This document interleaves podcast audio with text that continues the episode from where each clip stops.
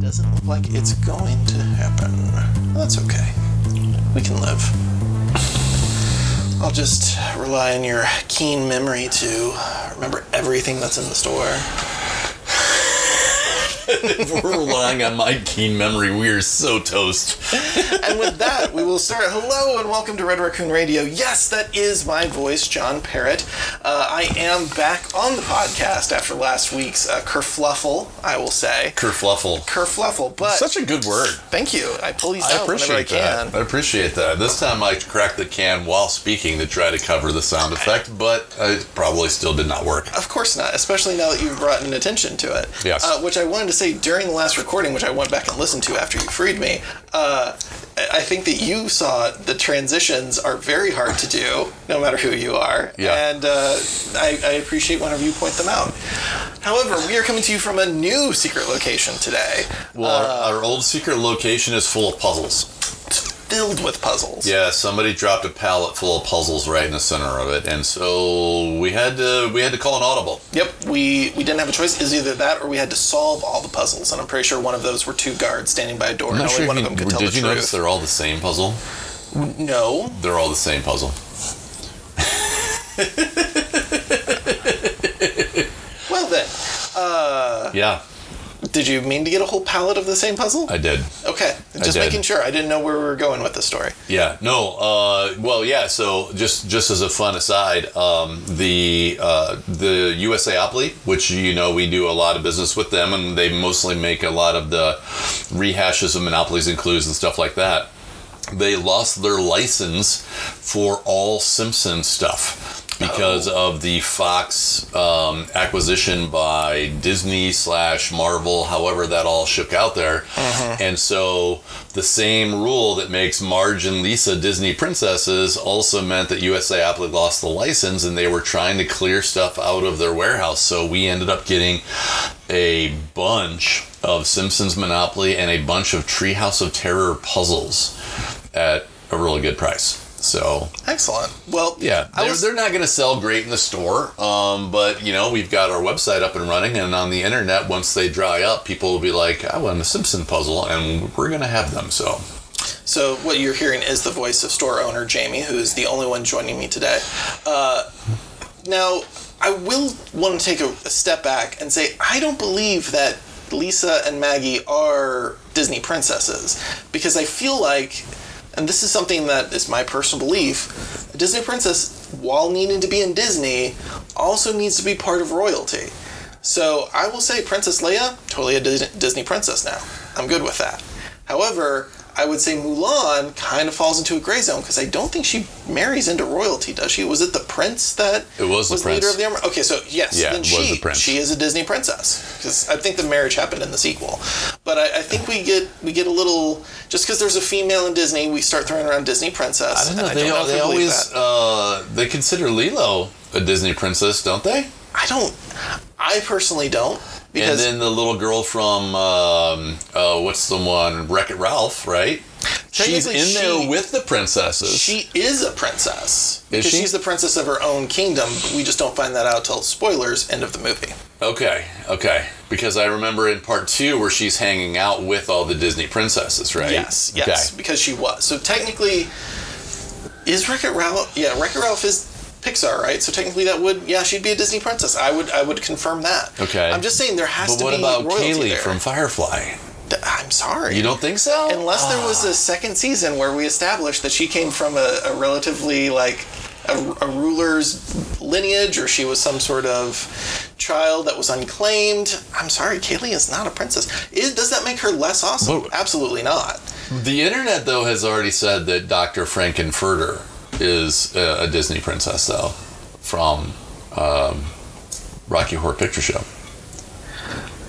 Uh, Different planet, maybe? I don't know. maybe, maybe. I again, I'm just saying there has to be royalty involved, right, and I feel like right.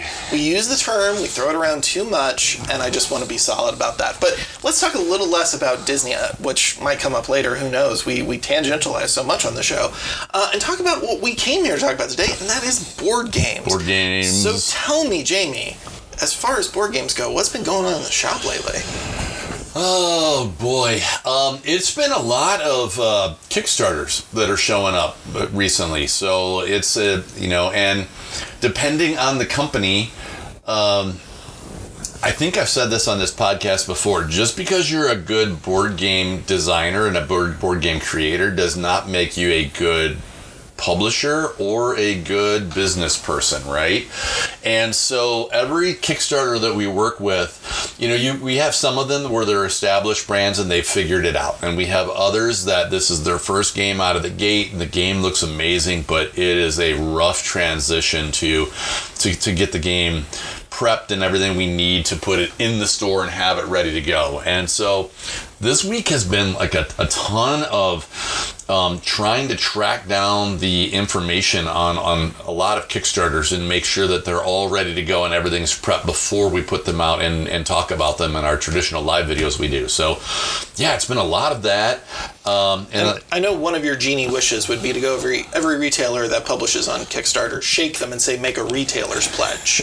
I think that is among your top three wishes. Yes, that and um, request that the, uh, the the the manufacturer that, that is printing the game for you put the the plastic wrap seams on the side of the box.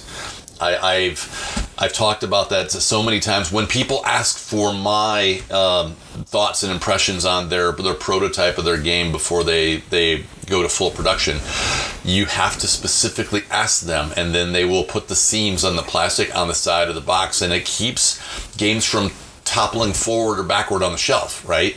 You're going to spend all this money in artwork and you want your pretty artwork to show out, but if your game won't stand up correctly, it doesn't matter how much money you spent on the artwork. And so um, a few people have taken my advice on that, and I appreciate it. And their games are in the store. Um, one of those is Gage, um, and I always I'm, I hope I don't butcher his last name, Gage Gualti, and he is local here to Bloomington, and we just got a restock on his game, which is called Change Up, and we sat down with Gage before he went to. Per- uh, to print and he changed the box and, and how he labeled some of the stuff on the box and the seams and and we've done really well and he his game is fun. It's like a multiplayer three card monty. Like can you follow the numbers? Can you can you discover where the numbers are and follow them as the cards are getting moved around? So it's pretty fun. Pretty awesome. We got a restock on that. Um, yeah we met with the um, a 16 year old um, young lady came in and she had a prototype of a game and we played it as a i think four of us sat down and played through her game and then gave her a bunch of feedback that was kind of fun um, that she just decided i'm going to make a game and went out and did it and she came up with something that's kind of fun Interesting. kind of a spin-off of a, um, an uno so kind of a simpler card game and so we gave her some next steps and and, and one of the cool spin-offs of this local um, designers group is we're going to start hosting local designer meetups at the store again Oh, it's fantastic. the first one is coming up in April, and it's they're going to be on Tuesdays. I want to say it's like the like the twentieth or something. I'm I don't have the schedule in front of me, which is horrible, but um, but we're going to have once a month. Our local designers are going to get together to bounce ideas off each other and show off prototypes and, and get some play testing in, and then they're scheduling it purposely so that they're not in competition for attention against the uh, it's called Kudo, which is the Champaign Urbana designers organization, and so they wanted to schedule it so that they were not the same night as Kudo. So if they want to drive to Champaign or have the Champaign folks drive over here, um, we can make that happen. So. There's quite a few board game designers in Central Illinois, so it's pretty cool. I I've briefly kind of gazed into the Kudo and all of their organization over there. One of my friends has been a pretty big proponent of that, and uh, I appreciate all the work they do. So finding out that we can do that actually at Red Raccoon too is kind of cool. Yeah, here's some interesting news. I don't know if I shared this with you or not. Um, the the gentleman who designed Search for Planet X moved to Bloomington. Really? Yeah, he lives uh, apparently out by the airport. I haven't met him yet, but that's kind of fun. We're trying to um, set up days to have all the local designers come and show off their games at the store. So I think I mentioned last time that I had invited the guys at Elf Creek. Um, they're over in Champaign to come over and show off their games. Uh, the guy who designed Canvas, uh, which was a really cool art game, Big hit. Love finally Canvas. getting a reprint. Finally coming back, and we've got it ordered. Finally coming back to the store. Um, he lives in Champaign now, so we're gonna try to get him over.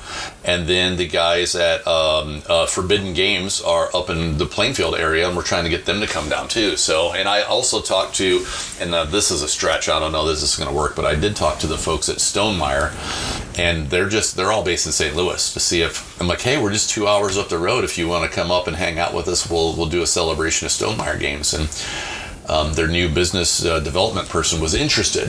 Okay. Follow up with her and see if, um, if if we can actually make that happen and do like a Sunday Stonemaier games or, or a sun uh, Saturday just for Elf Creek games or a Saturday for Forbidden games. I think I think that'd be kind of cool. They're only a hop and skip, not a jump away. Yeah, you Maybe know, in can get 'em on Central Illinois, going forty-five, we'll go forty-five miles for barbecue. I mean, Yeah. Especially to play a game or, or here to meet a designer and maybe listen to a little bit of feedback on how design choices and games were made. I think that'd be kind of fun. Agreed. Agreed. All right, so That, that's what this this week has been is a lot of Kickstarters and a lot of chasing stuff around. So So speaking of Kickstarter, that kind of gets us to our first topic that I wanted to talk to you about All today, right. and that is uh, we normally have been using Kickstarter as just a general term for crowdfunding, especially when it comes to board games, but that might be needing to change. Uh, we talked about GameFound in the past on the podcast, and Yeah. their their recent news of being highly invested by Ravensburger, correct? yes, And so we kind of even postulated on the podcast what are we going to expect out of this? What is this influx of money and resources going to do? And they released news over the past week that kind of hinted at where that's going to be going. Uh, because they have now opened their doors completely to being a Kickstarter rival. yeah. Before they were kind of operating like they were in a beta mode and they were only um, allowing Uh, designers on on an invite only basis. Yes. so that way they could kind of slowly ease into this without just everything going crazy. Now, when they first came on the scene, they were mostly just there to help with the actual support of like production, so that people could uh, basically get their games produced, and they would handle the collection of money and things along those yeah, they lines. did the pledge managers and the fulfillment side. So Exactly. take the orders, take the money, and then send out the games. But- because a lot of designers, like we've talked about, are it's it's it's a guy in his living room or Mm-hmm. basement or or lady who's sitting at the kitchen table or her you know her bedroom or wherever designing the games. They don't have the space to receive like you know, if they have a successful Kickstarter, they don't have the space to receive two or three or four thousand copies of the game. Yep. So that's where uh, this has been such a, a big set of news because from what I have seen, the, the I have used them for the project uh, ISS Vanguard. So I've been working with them as they've been giving updates on that. I went directly through GameFound to pledge that, and I've had a great experience. They don't, I don't feel nearly as overwhelmed with emails as I do with Kickstarter. Uh, I feel like when I was going through the pledge manager with them, it was very simplified and easy. Uh, I think that they've really learned a lot from what they were seeing Kickstarter doing, and and tried to improve upon it on their own. So this to me is kind of a no-brainer, at least especially for board games. Yeah, so we're gonna have to use crowdfunding as a generic term, right? like it's so. it's like we've turned Google into a verb as Mm-hmm. opposed to did, you Google that on Bing, right? Or- Exactly. Or, did you Google that on Yahoo? Um, it's interesting too because um, yeah, we we you know, we back a ton of stuff through the store as well to make sure we've got copies for the store with all the goodies and everything as as um, when they first come out.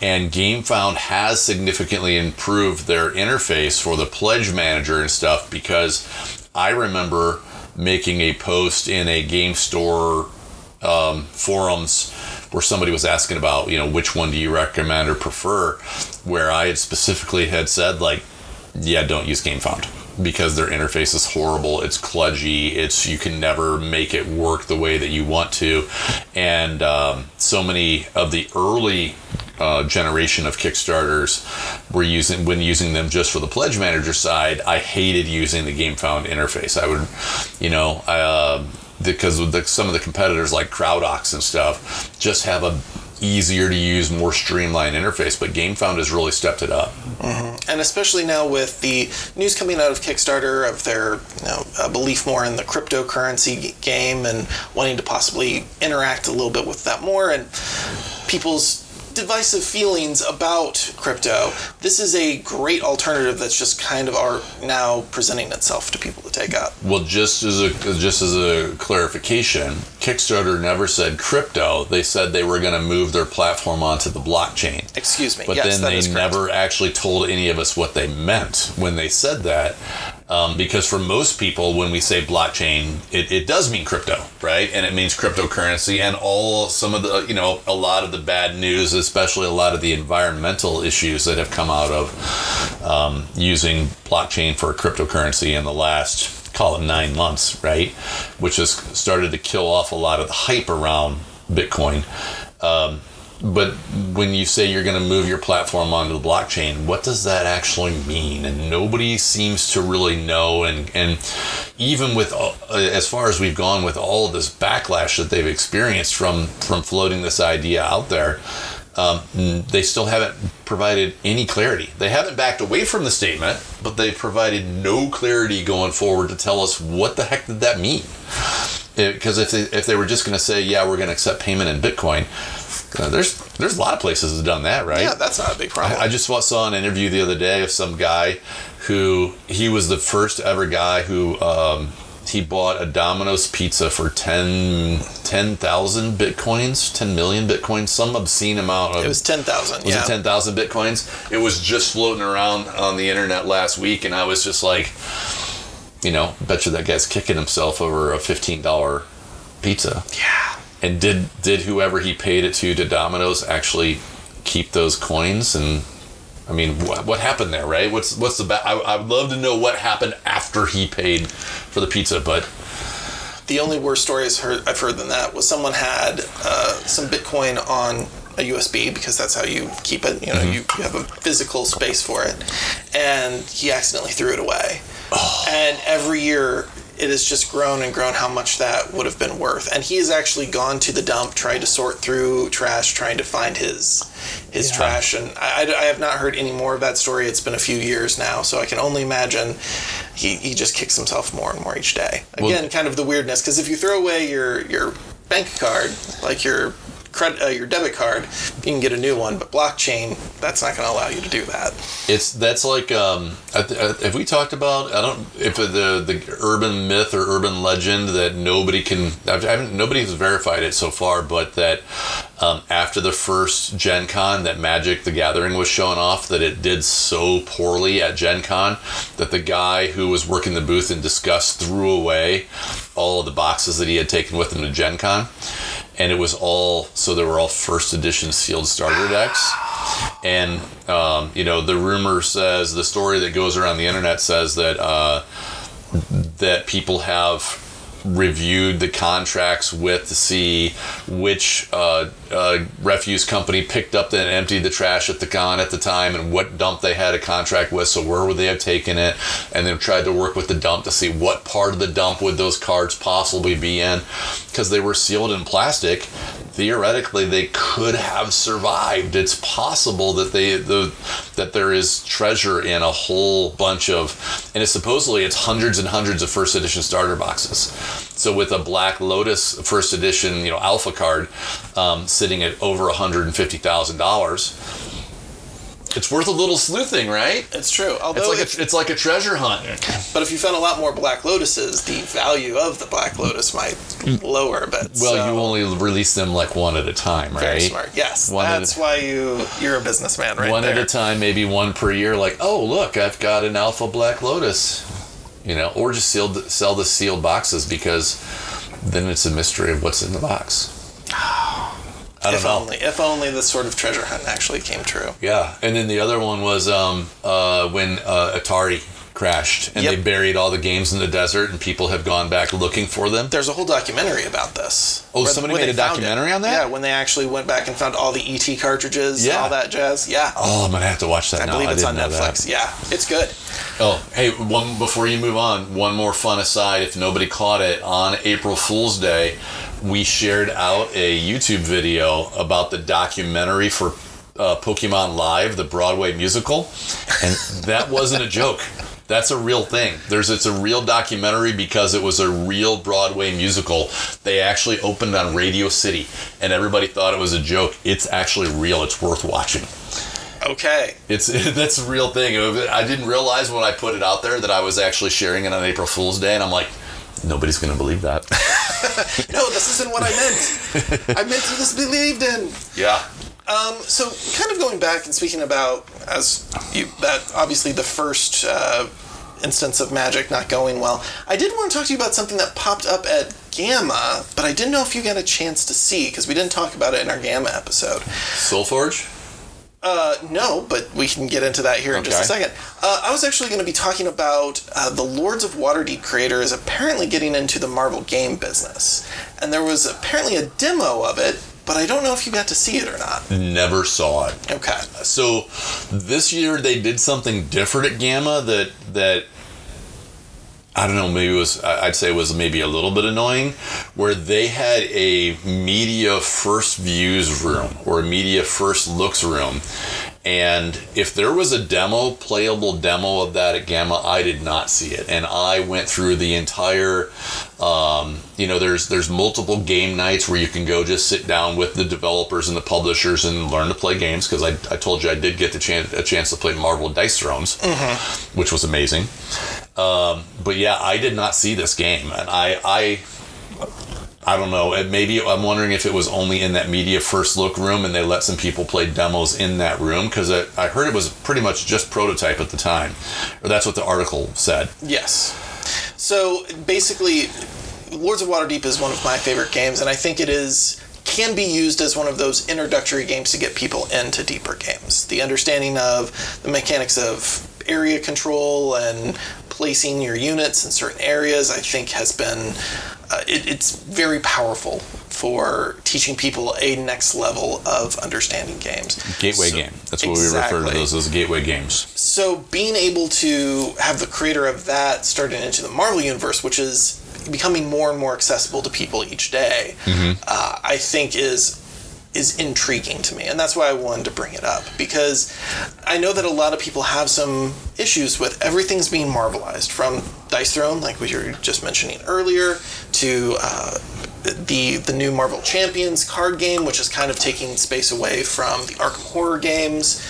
And I know that there are a lot of people that say, I don't want to just play another Marvel game. I just don't. I feel like they're just slapping this label onto different things. Even Smash Up now has a Marvel version. Yep.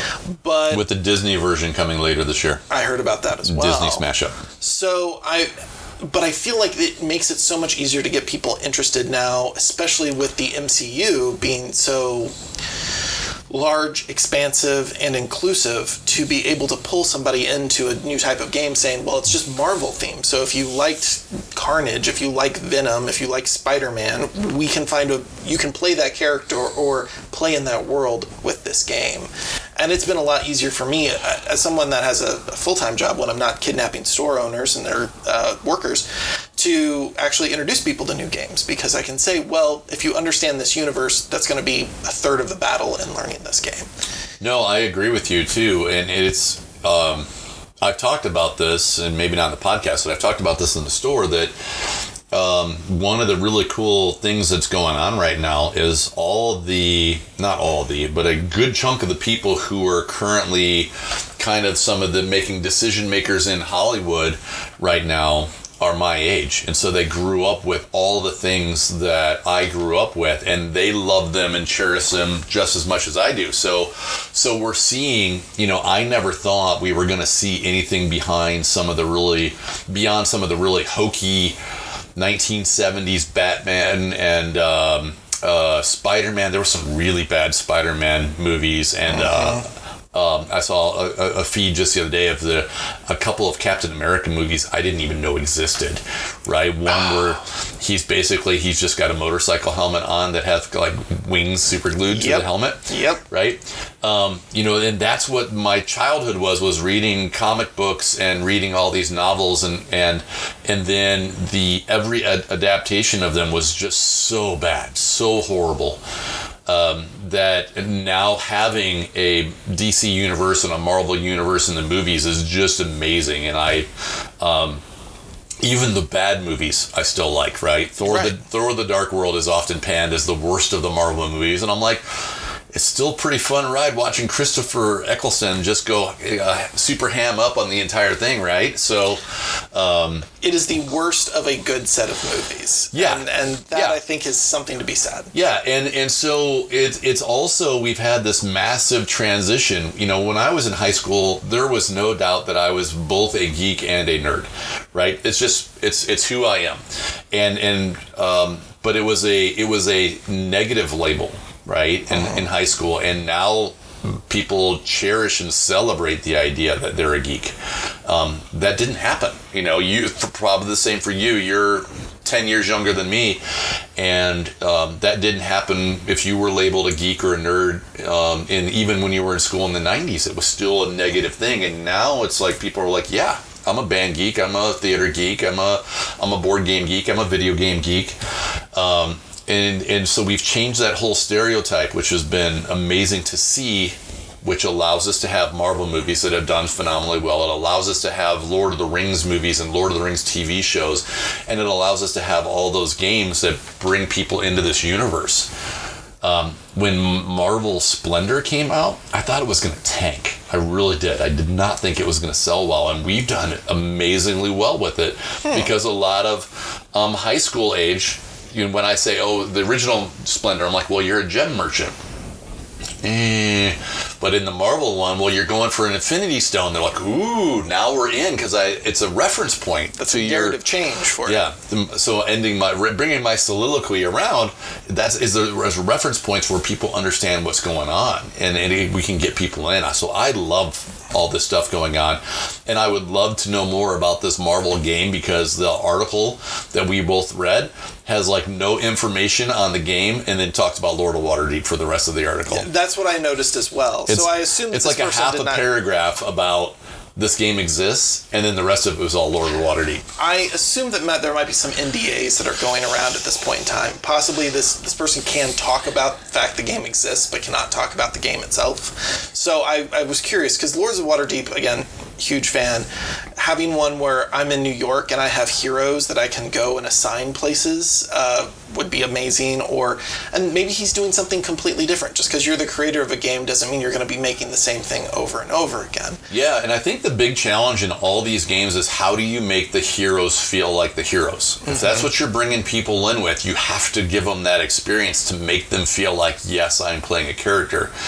Um, one of the things I was I liked so much about the uh, Marvel Dice Thrones is like I was playing as Loki, in it felt like I was being Loki and being sneaky and devious and casting spells and then you know stabbing when I could and and that's what the the cool feeling about it was. But um, that's the challenge, right? Just making it feel right without just slapping a skin on top of it. And I've played games that basically have that feeling. Marvel United, which I love for the fact that it has the amazing little mini chibi figures of all these great heroes that I love. The actual decks for each character, well, each character has their own deck. There's not a lot of personality there for me. I, don't, I, I feel like I'm playing exactly what somebody else is playing. So it's much more of a cooperative game, but again, I feel like it just kind of was slapped on there. There was also a, a Scrolls uh, The Super Skull or Secret Skull? Secret Secret, Secret Scroll. Yes, and you were supposed to play as heroes, and one of you were a scroll, so it was social deduction. But I was a superhero that, in the game rules, I can only use my power once. And while I understand for the mechanics of the game, you can't probably use your powers over and over again. As a superhero, that's like saying, "All right, Spider-Man, you can go fight crime, but you can only shoot webbing once." and I didn't like that feeling. So you're right, finding that vibe, and it's the same with Lord of the Rings. Lord of the Rings, I think some people go in they want to be a magic user, but magic's very different in Lord of the Rings. So you want to have that And that not used very often. Not at all. Uh, very rarely, and with great purpose, because they didn't want people to rely on magic. They wanted them to live their lives. So I, I feel like finding that balance of making sure that not just that you have a theme that's fun, but also working it narratively into the gameplay is Yeah. so vital. And so that's why this game, I saw a lot of possibilities there, and was very curious if you got a chance to take a look. Yeah, and um, I, I, we were talking about who, how is he going to make this game too? Because I thought that, I mean, un, unless it's going to be, unless it's going to come from Spin Master, I think Spin Master might have the rights to Marvel um, board games right now, which is why. Um, you've seen the CMON games like Marvel United and X Men United have a Spin Master logo on the box, like almost as like a sub distribution or sub publishing kind of rights sort of thing in there. So I'm wondering how this is going to come through. I'm, I'm not sure. It's going to be interesting to see how they do this one. Yeah, as it rolls Um, out. Yeah, because it, the the rights game is is painful. Uh, and sometimes because, as a for instance, there's not a lot of good Star Wars games, which hurts me to you know my soul, because Hasbro has the rights to Star Wars board games, and they have made nothing good with it, right? Over the years, there's, I mean, they took Loopin' Louie and they slapped a Millennium Falcon on it, called it Loopin' Chewie. They, there's no great Star Wars board games. Um, Star Wars, uh, I take all right, Star Wars Risk is is okay because it's pretty unique, but I would put out Outer Rim as well. but Outer Rim's not a Star Wars board game. Outer Rim is a Star Wars minis game. And so there's there they have they've played this fast and loose, which is why um, Fantasy Flight has the rights to Star Wars minis games, and so all the games that are out there have to have a bunch of minis in the box, which raises the price of the game. So uh, Rebellion, great great Star Wars minis games. You can't call it a board game because otherwise Fantasy Flight would lose the license to it. Outer Rim is cons- that's It's interesting. considered a minis game.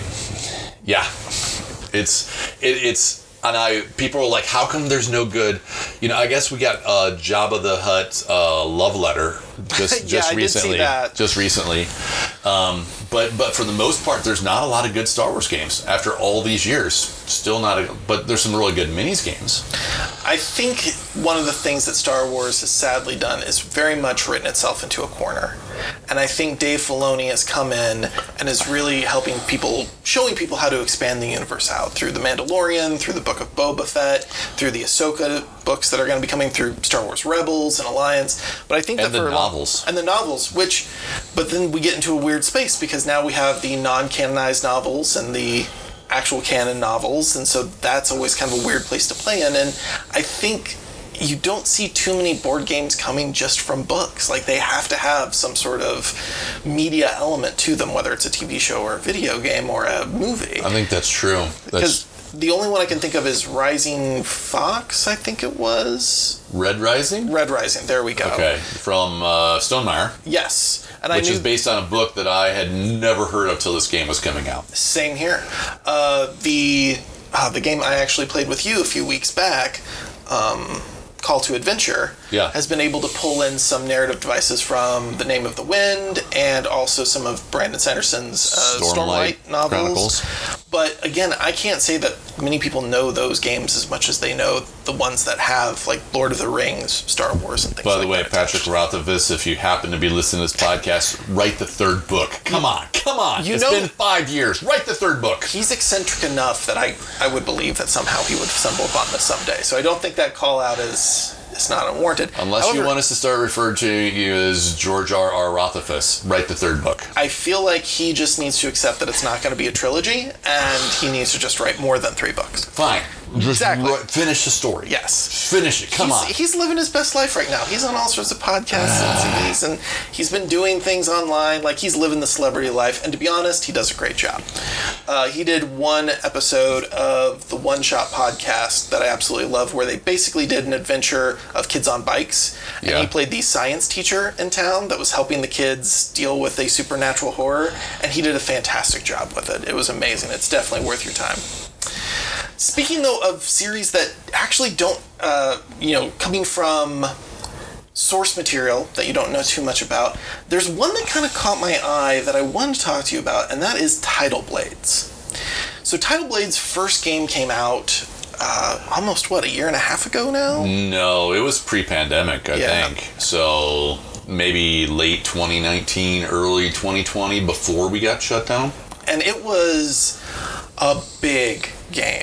I remember huge. seeing it in the store. I was like, "What is this?" Uh, of course, I ended up buying it. Physically, Physically big, physically big. Yeah, because it's got a main board and then like it's a three or four sub boards and then you got your player board and yeah, we we struggled putting that out on the demo tables of trying like how do we make this fit and make it so that we can explain it to people. Exactly. And but it had this very rich, inclusive lore, and the actual gameplay was. I wouldn't say it wasn't groundbreaking. It was fun. They did a great job. You have some unique characters and ways that you can play them, and I think there's replayability there. But it was worker placement, same as anything. Um, but I always sensed that they wanted to do more with it, and I sensed that from a lot of games. This is the first time where I've actually seen a game purposely say, "Okay, here's the sequel." Uh, because they just recently announced that not only was there going to be a Tidal Blades 2, but there's also going to be a Title Play Blades RPG coming out. For those of you Yeah. that have not played Tidal Blades, the basic narrative is uh, there was this is more of an ocean world where there's a lot of islands and underwater creatures. Uh, there was a, a darkness that was in the world, and the Tidal Blades were a group of warriors that helped push back the darkness. Right. And it was a competition In the in the for game, who was going to be the next tidal blade. Correct. The the game is playing to find out who is going to be the next hero. Yeah. Uh, and then you would have to fight these kind of leftover monsters from the darkness in order to prove yourself. So a second game is coming out, which they haven't released a lot of what it's going to be. Um, but the new one, And it's it's not a it's a it's a sequel in the fact that it comes from the same world, but they did say it's a complete standalone game. So it's not an expansion pack. It's a we have created an all new game that lives in the same world that a lot of people really enjoyed, like um, well, like you, Yeah, as a, yeah. for instance, um, we created a whole new standalone game in that world. and I felt like this was really unique because I've seen a lot of games that will create a game and then do expansions, as you're saying, in order to add to lore or story or things along those lines. Uh, I've seen games that kind of then will branch out into different areas, but having this direct sequel and then also opening up to an RPG felt very unique to me. But I'm going towards the, the, the game shop owner to tell me, is this something that I'm just not noticing, or is this actually something somewhat Um, unique? It's been done a couple of times, but not quite the same way. So, as a for instance, um, you know, I really enjoy Chronicles of Crime.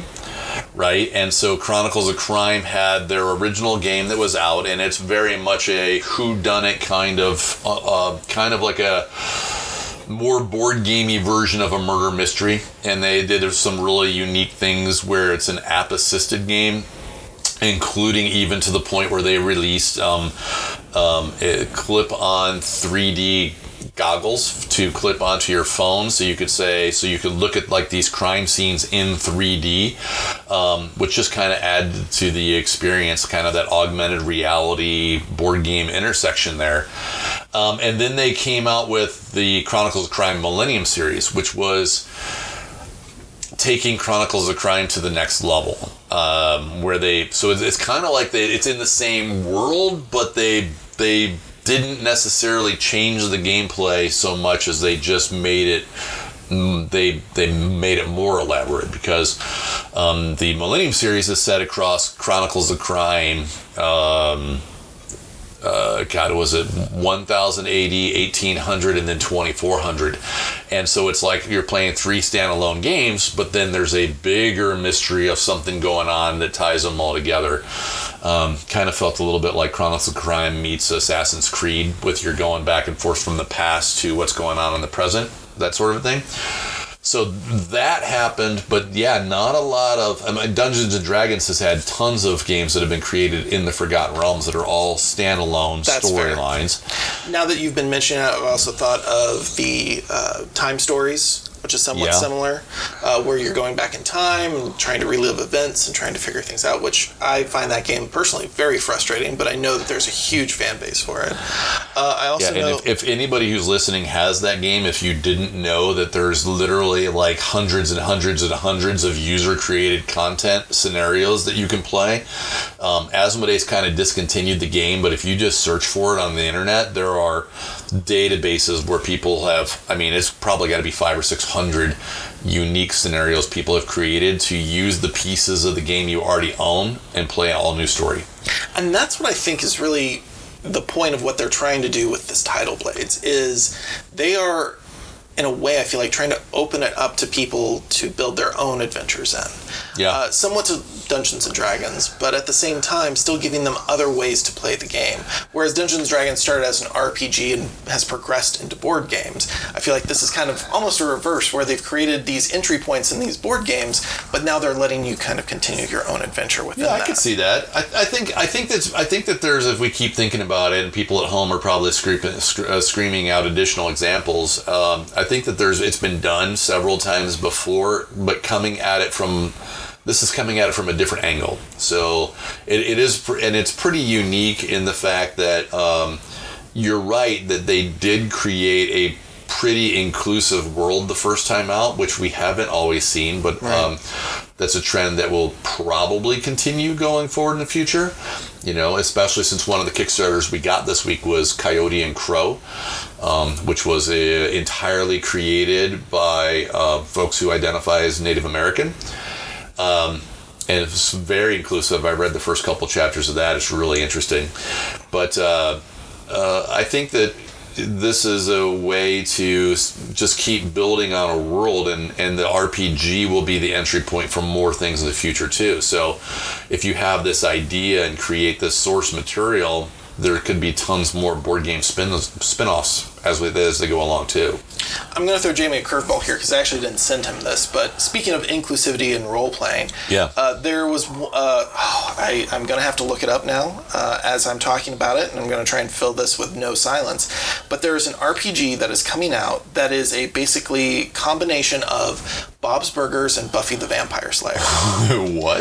It's called, and, and if I get this wrong, I understand it's called Jiangshi.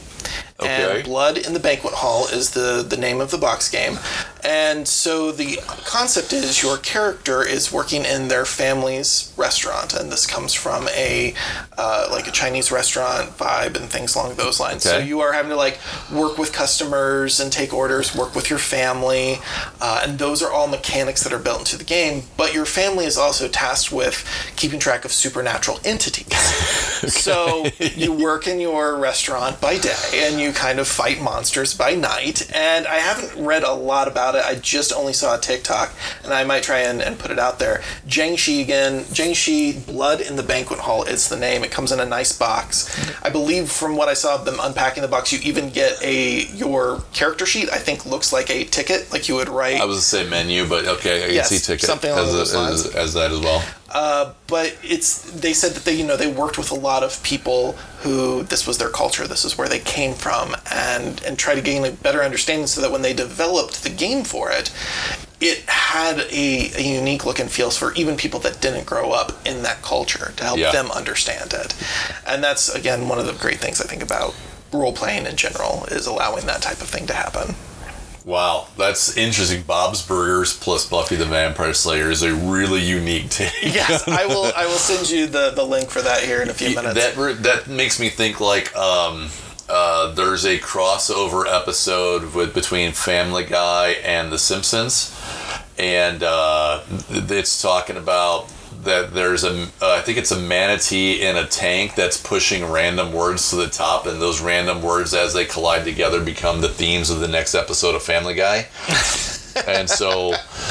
Uh, yeah, it's that that that's literally what I just thought of when you said Buffy the Vampire Slayer meets Bob's Burgers. That's RPG, Yeah. wordplay, Mad Libs. Yeah, makes I'm gonna sense. I'm gonna segue for just one second on this one as I was just um, filling out the pledge manager for Heckin' Good Doggos. Yep.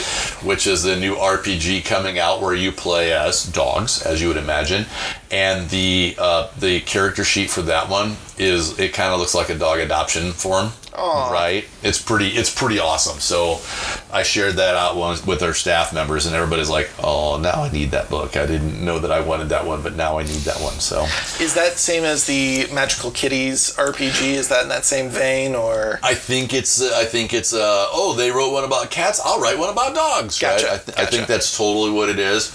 I mean, it, and it's been done before. Um, the fantasy version of it would be uh, from Steamforge Games, the uh, Animal Companions. yes? I'm trying to remember. They did Dungeons and Doggies and Cats and Catacombs as minis first, just to have fun, and then it became a full RPG system afterwards. Oh, I'm I'm dropping the name. I can't think of what it was, what the name of it was, but it's sitting on the shelf at the store.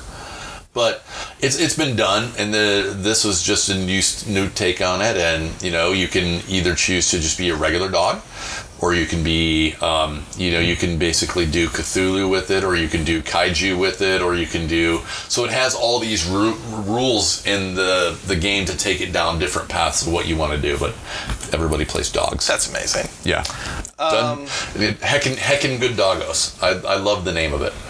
So sadly, is Heckin' Good Doggos in the store right now? No, no, no, no. The- I just I just put it through um, the, pledge manager. It's probably more of a Christmas time kind of thing. Well, until then, let's talk about what is available at the store. However, we might be at a bit of a disadvantage because our Super Secret location is not necessarily close to the store, and we weren't able to actually get a picture of the new hotness, which we normally use as reference as we talk about it.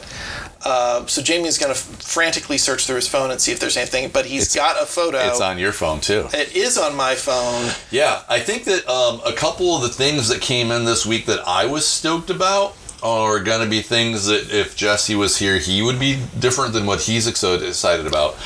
I did talk briefly about Coyote and Crow, and the the, the basis of that system is, uh, or the basis of the world that they've created there is is that European expansionism to North America never never happened.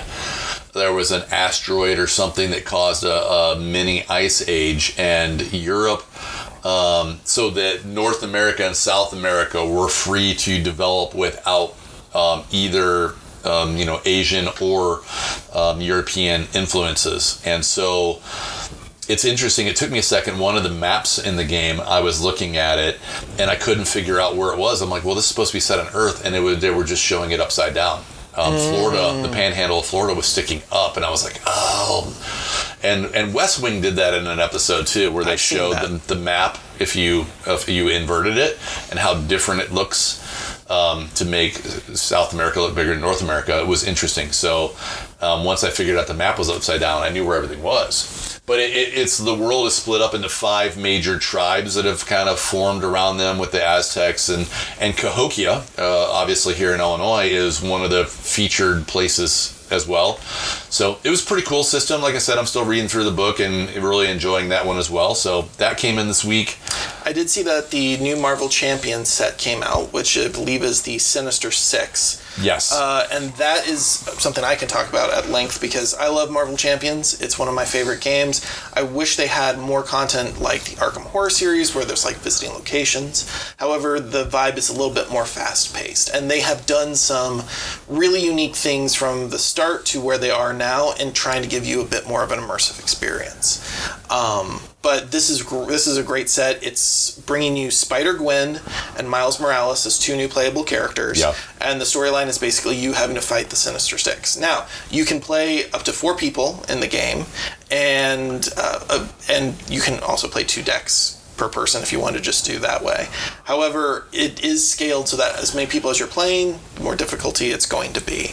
Uh, so you have to. The, the game is a lot of helping each other out and trying to find the best skills for everyone. Did you see their April Fool's Day announcement? Yes, the uh, Spider Ham, Spider Ham. Peter Porker, which you might recognize from uh, Into the Spider Verse, is coming to Marvel Champions, and that's a legit thing. Yeah. He's really coming. They purposely put it on April 1st just to mess with people, but it's legit coming out. and it will also have what's known as an encounter pack with it uh, from if you've read the into the spider-verse comic books there's this whole race of people that chase after people with spider powers and so you'll get an extra set of villains that can be put into any sort of a scenario that you run which is one of the nice things how modular uh, marvel champions is so even if you played it before if you play again with another person you can swap some things out and have a completely new experience One of the other things that came out this week that I was super stoked about is Fangs. i saw that on the list what is that Fangs is a reskinning or a reimagining of Shadowhunters. I don't know if you ever played Shadowhunters. Shadowhunters is from like, uh, God, like 2010, 2011, something like that. And it's a, it, it, it was my first experience with a social deduction game. And in, in Shadowhunters, uh, it was the light versus the dark, and then there's neutral. So there's actually three parties with all with competing interests in there and uh, Fangs reimagines it where it's vampires versus werewolves with humans stuck in the middle.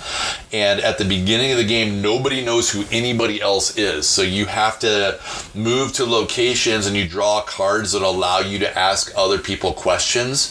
And based on their answer, you're trying to figure out are they on your team? Are they on the neutral team or you know which team are they on and then you can take actions based on that too right? So if they're against you maybe you go okay well i know that they're against me so i'm going to start attacking them to make sure their their team doesn't win. And uh, so fangs is a it's a smaller box because they got rid of the board and instead of board they use cards for the locations. But um, basically from you know we we leaf through the cards pretty much the same game just with werewolves and vampires. And because shadowhunter they stopped making like I don't know, probably five years ago, and it's going for $150 online for a beat up, super ratty used version of it because a lot of people love that game. which I think you own. You have I do. copy. I do. I, I, uh, I once I realized that uh, my copy was the one that was in the demo library at the store for forever, and so I took it out of there and took it home because I didn't want it to disappear from you know somebody Yeah. rent it for two bucks and never bring it back, and they've got a hundred and fifty dollar game. So I know with the original game there was a lot of anime influence. Does that stay true, or did they redesign the art for this Completely redesigned it. Got it. Okay. It's it's it, it it unfortunately looks more like Twilight movies with the vampires versus the werewolves, but there's no sparkly vampires. But it kind of Maybe I more- felt more Vampire the Masquerade ish, possibly. yeah, but not quite as violent, right? Gotcha. Somewhere in the middle there. I mean. You, I think Vampire the Masquerade's a, uh, is probably a better analogy to it, but but man, that was really really bloody. Yeah, that's fair. really That's bloody. fair. And they're trying to go for more of the family vibe. I, Maybe I think a Angel little bit. from the Buffy universe. I th- there you go. I There- can see there's that. that happy An medium in Angel and. Oz. Yes. Right. Um, I did see Destinies on there, which is a game that I've kind of seen a few times, but I don't really know that much about. It was a big Kickstarter that came out. That was the the game finally dropped last year, and we missed the Kickstarter on it until afterwards. So we tried to get in on it, couldn't make it work, um, and so we got a couple retail copies when it dropped last year because it came out right right at the beginning of November. Sold out instantly because we only managed to get, I think, two copies of it. Instantly gone, and we haven't been able to get it till just this week.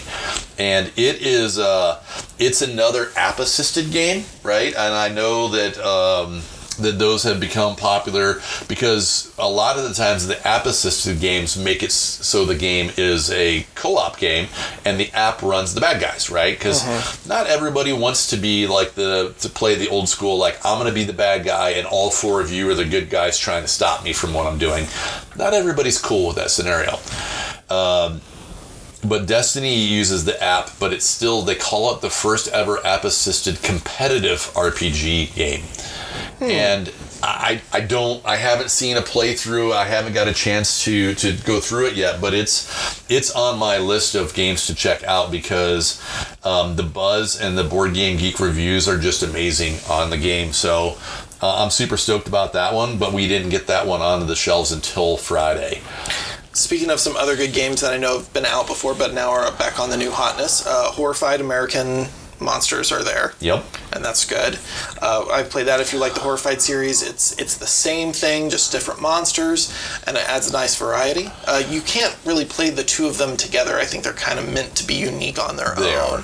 So uh, it's not like an expansion. But the other one I want to talk about is the Princess Bride, which I've actually gotten to play. I own a copy, and it really is this storybook adventure where you if you've watched the princess bride before this is going to not surprise you. There's no shocking twists and turns but each page of the story is a different way of playing the game and a different way of approaching things and it, it adds a little bit of variety i would say it's a great date night game if you and your loved one likes to play board games together this would be a great way to just kind of say let's do something fun together and play along It could be another good gateway game too, Mm-hmm. right? To, to maybe have another couple over that is not big board gamers. Like, well, you've seen The Princess Bride, right? We're going to turn the movie into a game. Exactly. And one of my favorite mechanics is if you fail a page, it's actually it's supposed to take you back to the time where the grandfather is talking to Fred Savage and it's like, well, you know, it's not that scary. We can restart it and then how he restarts within the movie is the exact same way. Like So- when he's like, he's like, I just want you to know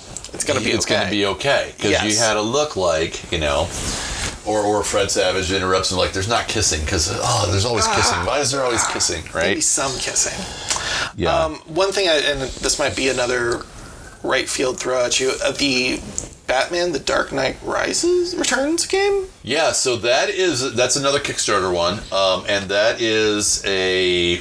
It was originally designed as a one-player game, where you are Batman in more of his detective role versus his Batman as uh, you know brawler. Um, you're in his detective role and you're trying to track down what's going on in Gotham. And it's there's like, there's like a campaign mode of uncovering everything as you're investigating locations and and discovering where things are going. Um, of course, because they did it as a Kickstarter, that unlocked uh, minis for the game because the base game and the regular retail version of the game, when it arrives, won't have all the minis. And all the artwork and all the minis are designed around the Frank Miller run of The Dark Knight. Um, and so it's it's old Batman, right? It's it's like fifty something year old Batman whose body has just been beat down and abused and broken after all these years, and uh, really interesting art style for him and for Robin, who Robin is a young girl in that run, um, and then the the the uh, traditional. Um, list of villains that Batman always runs up against. So, so the deluxe box, you get the minis and you get all this extra stuff that goes along with it, and this really cool slipcase. The only problem that I have with this particular presentation is it shows nothing about the game on the box. It's a slipcase that has, you know, some people have done the slipcases where they put like a piece of paper that shows like this is what the retail version of the back of the box looks like, so that um, this is Jamie, the game, game store owner, saying, "Dear Kickstarter designers, your special slipcover hides your artwork that you made for how your game works." Any board game developers, I'm sure Jamie would be more than willing to offer his services. My rates are very low. very low rates Very to low. make sure that we can make these board games as good as possible. Yeah, I mean, it has nothing on the box whatsoever that shows what the gameplay looks like. So we made sure that when we built it out on our website at redraccoongames.net is where the store is at. Um, I put all the videos and the artwork and everything, the best stuff I could find from the Kickstarter and from their BGG page, um, because the box shows nothing. But the box is beautiful. It will look amazing when it's sitting on your shelf, as long as you know what's inside the box. Yeah. So yeah, that was that was another um, cool one, and I would just like to put a shout out. The Dark Knight Returns is. Uh, DC did a great run of animated movies there for a while. Uh, it kind of has went into some weird zones since, but they did an amazing one where Frank Weller, who is the RoboCop, yeah, RoboCop voices old Batman, and it is a two movie set for this story, and it is well worth your time. The animation is solid. They follow the story almost religiously, and it really brings you to what does the end of Batman really look like, and and in a society that progresses, how does he keep up? And it's just a, an, a great story. I would highly recommend it. Okay, that's good to know. Uh, I'm going to plug one last game because I think we're approaching our time limit here pretty quick. And this is an old school favorite of mine that we haven't had in forever, which is Burgle Brothers and Burgle Brothers 2. And Burgle Brothers is, um, they're both designed by Tim Fowers, independent game designer. Um, we had Burgle Brothers on the shelf and, and sold a lot of it probably five or six years ago. But then Tim wasn't able to keep up with demand and stuff and his life i think kind of got in the in the way. And so he didn't have any copies of burgle brothers. You might also know him from um, paperback which is one of the few games i can get kelly to play with me because it's about spelling and she destroys me at it of course. Um, anything with spelling don't play with a teacher right? Um, but Burgle Brothers is this really cool game where it's a cooperative game where you're trying to pull off like an Ocean's Eleven kind of heist and you break into a building and you have to you play it across three floors. And the interesting thing about it is um, it, the game didn't sell very well until for my personal copy I saw somebody on Etsy who had made a um, stand to put it in so that you're playing all three levels in the stand and you were looking at the game where you basically had to stand up to play the game and look at the different levels because it's important to know where the stairwells go up and down and what's going on and where the guards are patrolling. Burgle Brothers 2, Tim did a Kickstarter on, and the box is a multi level board that unfolds. And so you've got multiple levels of the game, and you're robbing a casino this time. And um, he was able to get the original Burgle Brothers reprinted. So we're Excellent. very excited to have both of those. I'm going to get Burgle Brothers out and put it on. Ironically, I, I took a $35 game and put it on a $65 play stand, right? we all we all spent a lot of money on our game inserts, and so and it looks just absolutely gorgeous. And when you see it and present, presented with all three levels, you're like, I want to know what this is and I want to know how to get it. And and it's pretty. It's a pretty cool uh, cooperative game. I really dig the experience of playing that one. So, what would be happening this week that might bring people in the store to check out some of these amazing games? Oh God, um, what is coming up this week? Um, I know that we've got uh, Dungeons and Dragons Adventures League is next Saturday, so we're rebooting that one, and um, we were just talking about what campaign they're gonna re- they're, they're gonna play, and I think they're gonna switch over and they're gonna start running some Ravenloft material, so you get into some of the, kind of the grim, dark Transylvania type stories um, as well. Um, the man, there's there's stuff goes on every night of the week, of course. Uh, and I think the next big event coming up, I mean, we've got Streets of New Capenna at the end of the month. We've got Astral Radiance for Pokemon is coming up soon. Um, that's right at the end of the month, more into going into May. Um, we've got Gamers Night coming up again, so that's another big one as well. And there's just uh, I don't know. We're getting busy again. We're yep.